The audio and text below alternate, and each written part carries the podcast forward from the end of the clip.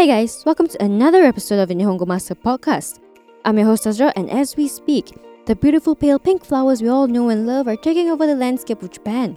Goodbye, winter. Hello, spring. I'm a sucker for cherry blossoms, known as sakura, so of course, I dedicate a whole episode just for it. Since a lot of us aren't able to visit the land of the rising sun this spring due to the pandemic, I'm bringing Japanese spring to you. They're no ordinary flora.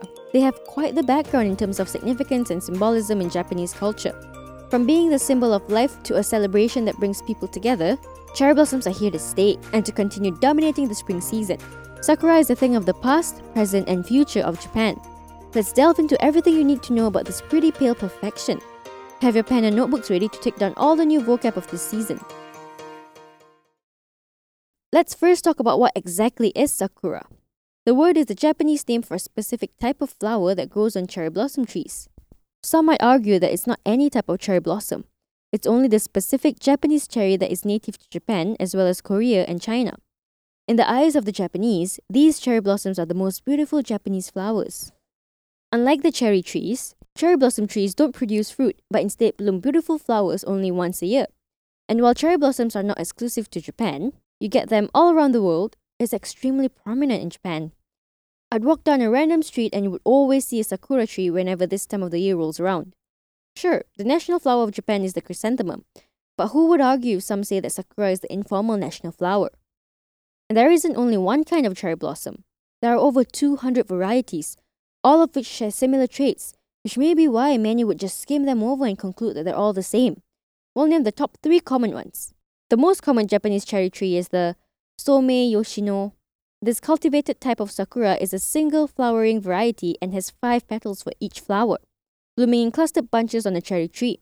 You can recognize this type of sakura by its pink tint that's so pale it appears nearly white. The Yamazakura is another common one, but unlike the Somei Yoshino, it's a wild sakura variety. Also known as the hill cherry because of its location being among Japan's mountains, this type of cherry blossom is also a faded tint of pink with five petals for each flower. Keep an eye out for the Shidare Zakura, which is known in English as the Japanese weeping cherry tree. I mean, you can already assume what it's going to look like. The trees have their branches drooping downwards like sweeping. Shidare Zakura cherry blossom trees usually bloom earlier compared to the rest, and if you're a big sakura enthusiast, head down to Fukushima to visit Miharu Takizakura, a Shidare Zakura tree which has been growing for over a thousand years. The blossoming of these delicate and radiant flowers doesn't just symbolize the beginning of spring, it has a rich history and identity in Japanese culture. Initially, sakuras were used to predict the year's harvest. Farmers kept an eye out for blooming of sakuras to indicate the ideal time to plant their crops. Throughout time, it has become the representation of the wabi sabi philosophy, a Japanese aesthetic that centers itself on the acceptance of imperfection and temporariness while acknowledging the beauty in them, as well as Shinto ideals of impermanence and renewal. The actual blooming of these flowers symbolizes human mortality to many Japanese people. Just like the flower, mortality is beautiful and brilliant during its strongest bloom, but withers when the time comes. There's a Buddhist notion of mono no aware that loosely translates to bringing awareness to the impermanence of things, which leads to the heightening awareness of their beauty. The sakura is beautiful yet fragile, just like life, reminding us of how short and precious life is. So you see, it's not just a landscape for the Japanese. These pink blooms are deeply rooted in their culture. Here's a quick vocab recap Sakura, Japanese cherry blossoms. Wabi sabi, a Japanese aesthetic belief of perfection and imperfection. Mono no aware, a Buddhist notion that brings attention to impermanence of things. Right, so you're hooked. You want to know where you can see these sakuras the next time you're in Japan during spring. The thing is, anywhere you go in Japan, you're most definitely going to see them. It's not the country's unofficial flower for nothing. The Kanto region, of course, has a few spots that are highlighted as the best ones for cherry blossoms. Never leave Shinjuku Gyoen out of your sakura hunting list. It's Tokyo's largest national garden with at least a thousand cherry trees. If a little adventure is what you seek, going up to Mount Fuji area might bring some cherry blossom good luck. In fact, you're guaranteed to see some with an amazing view of the mountain in the background. Don't worry if you're in the Kansai region instead. They're also full of spectacular spots. The Osaka Castle provides a wonderful landscape of the historical building, with the pale pink sakuras framing the picture. The ancient capital city Kyoto is one of the most culturally enriched cities in all of Japan. and the view of cherry blossoms at Takase River is breathtaking. You might want to stay till the evening to witness the magic of lit up, illuminated cherry trees known as Yozakura. Right, so when is considered early, late, and bang on time? We want to see these cherry blossoms at Mankai, full bloom, which only lasts for about a week or so. Sakura season can be quite random. One year, these flowers can bloom pretty late in spring, and the next six extremely early. But hey, don't worry, they don't all bloom at once. The magical bloomings of these pink flowers are spread across a few months, from March till early May, throughout the diverse landscape of the country's main islands. The Hawaii of Japan, Okinawa, is the first part of Japan to see the blooms of sakura, in January though. Then comes Tokyo, the capital city, that will be graced by the sakura blooms. The cherry blossom trees in northern Japan, Hokkaido, are the last ones to bloom. They're expected to be in full bloom in May. It's such an anticipated event that tons of news agencies track the blooming progression of the cherry trees, and this process is called Sakura Zensen, the cherry blossom front. Now for a quick vocab recap. Yozakura, illuminated cherry blossoms. Mankai, full bloom. Sakura Zensen, cherry blossom front. By the way, if you haven't checked out our official website yet, why not give it a browse? At Nihongo Master, we offer efficient Japanese lessons that are quick, easy, and fun for Japanese language learners of all levels, from beginners to advanced. Our smart tools will assist you in areas where you need a little bit of a push and congratulate you on the ones you've aced. With a community of over 50,000 Japanese students, you're not alone on your learning journey. Make new friends and improve together with our point system, collecting points as you go along.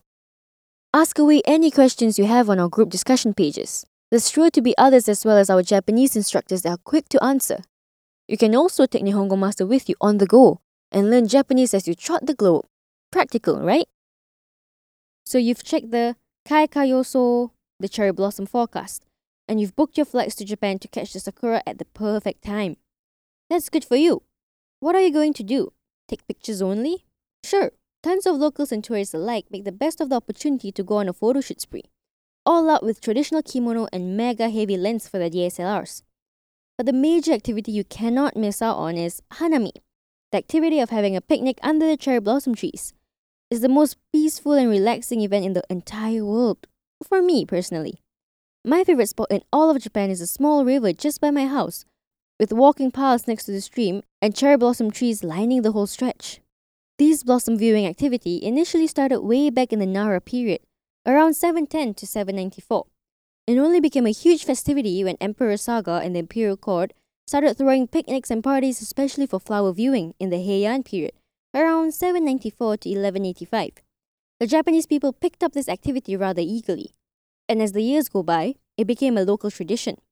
Regardless of social status and hierarchy, from samurais to commoners, all of the people of Japan would go and celebrate the blooms of these pale pink flowers. We talked more about Hanami in Season 1, Episode 2, the four culturally significant Japanese festivals, and how a couple of cans can turn a Hanami into a nomikai drinking party. Festivals that pop up especially during this time of the year gathers quite a crowd at every spot. Some of these stalls serve exclusive products for the cherry blossom season, including sakura themed food like sakura dango, drinks, takeaway items, and souvenirs for you to mark your experience by. And when the sakura season comes to an end, and it's time to welcome summer, the sakuras bid us a magical farewell with a hanafubuki, a flower storm, when the cherry blossom petals get blown around by the wind and fall onto the floor. Who says storms are horrible?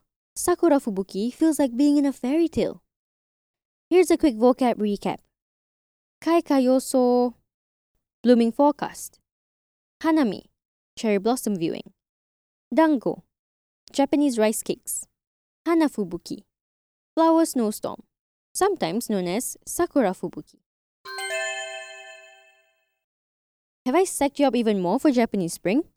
Your next Sakura adventure waits you, regardless in the near or far future. You're prepped with the what, where, and when. Head over to Nihongo Master blog if you're interested in reading up on them some more. On the blog as well, we have recap posts of our podcast episodes. Not only is there a brief summary of what we discussed in each episode, but also the full vocab list for you to refer back to. And if you're keen on picking up some more Japanese for yourself, you can find us on Twitter, Facebook, Instagram, and the official website to learn more. Thank you so much for listening in. Join me the next one, where I'll be walking you down another avenue of Japan's rich culture. Mata ne!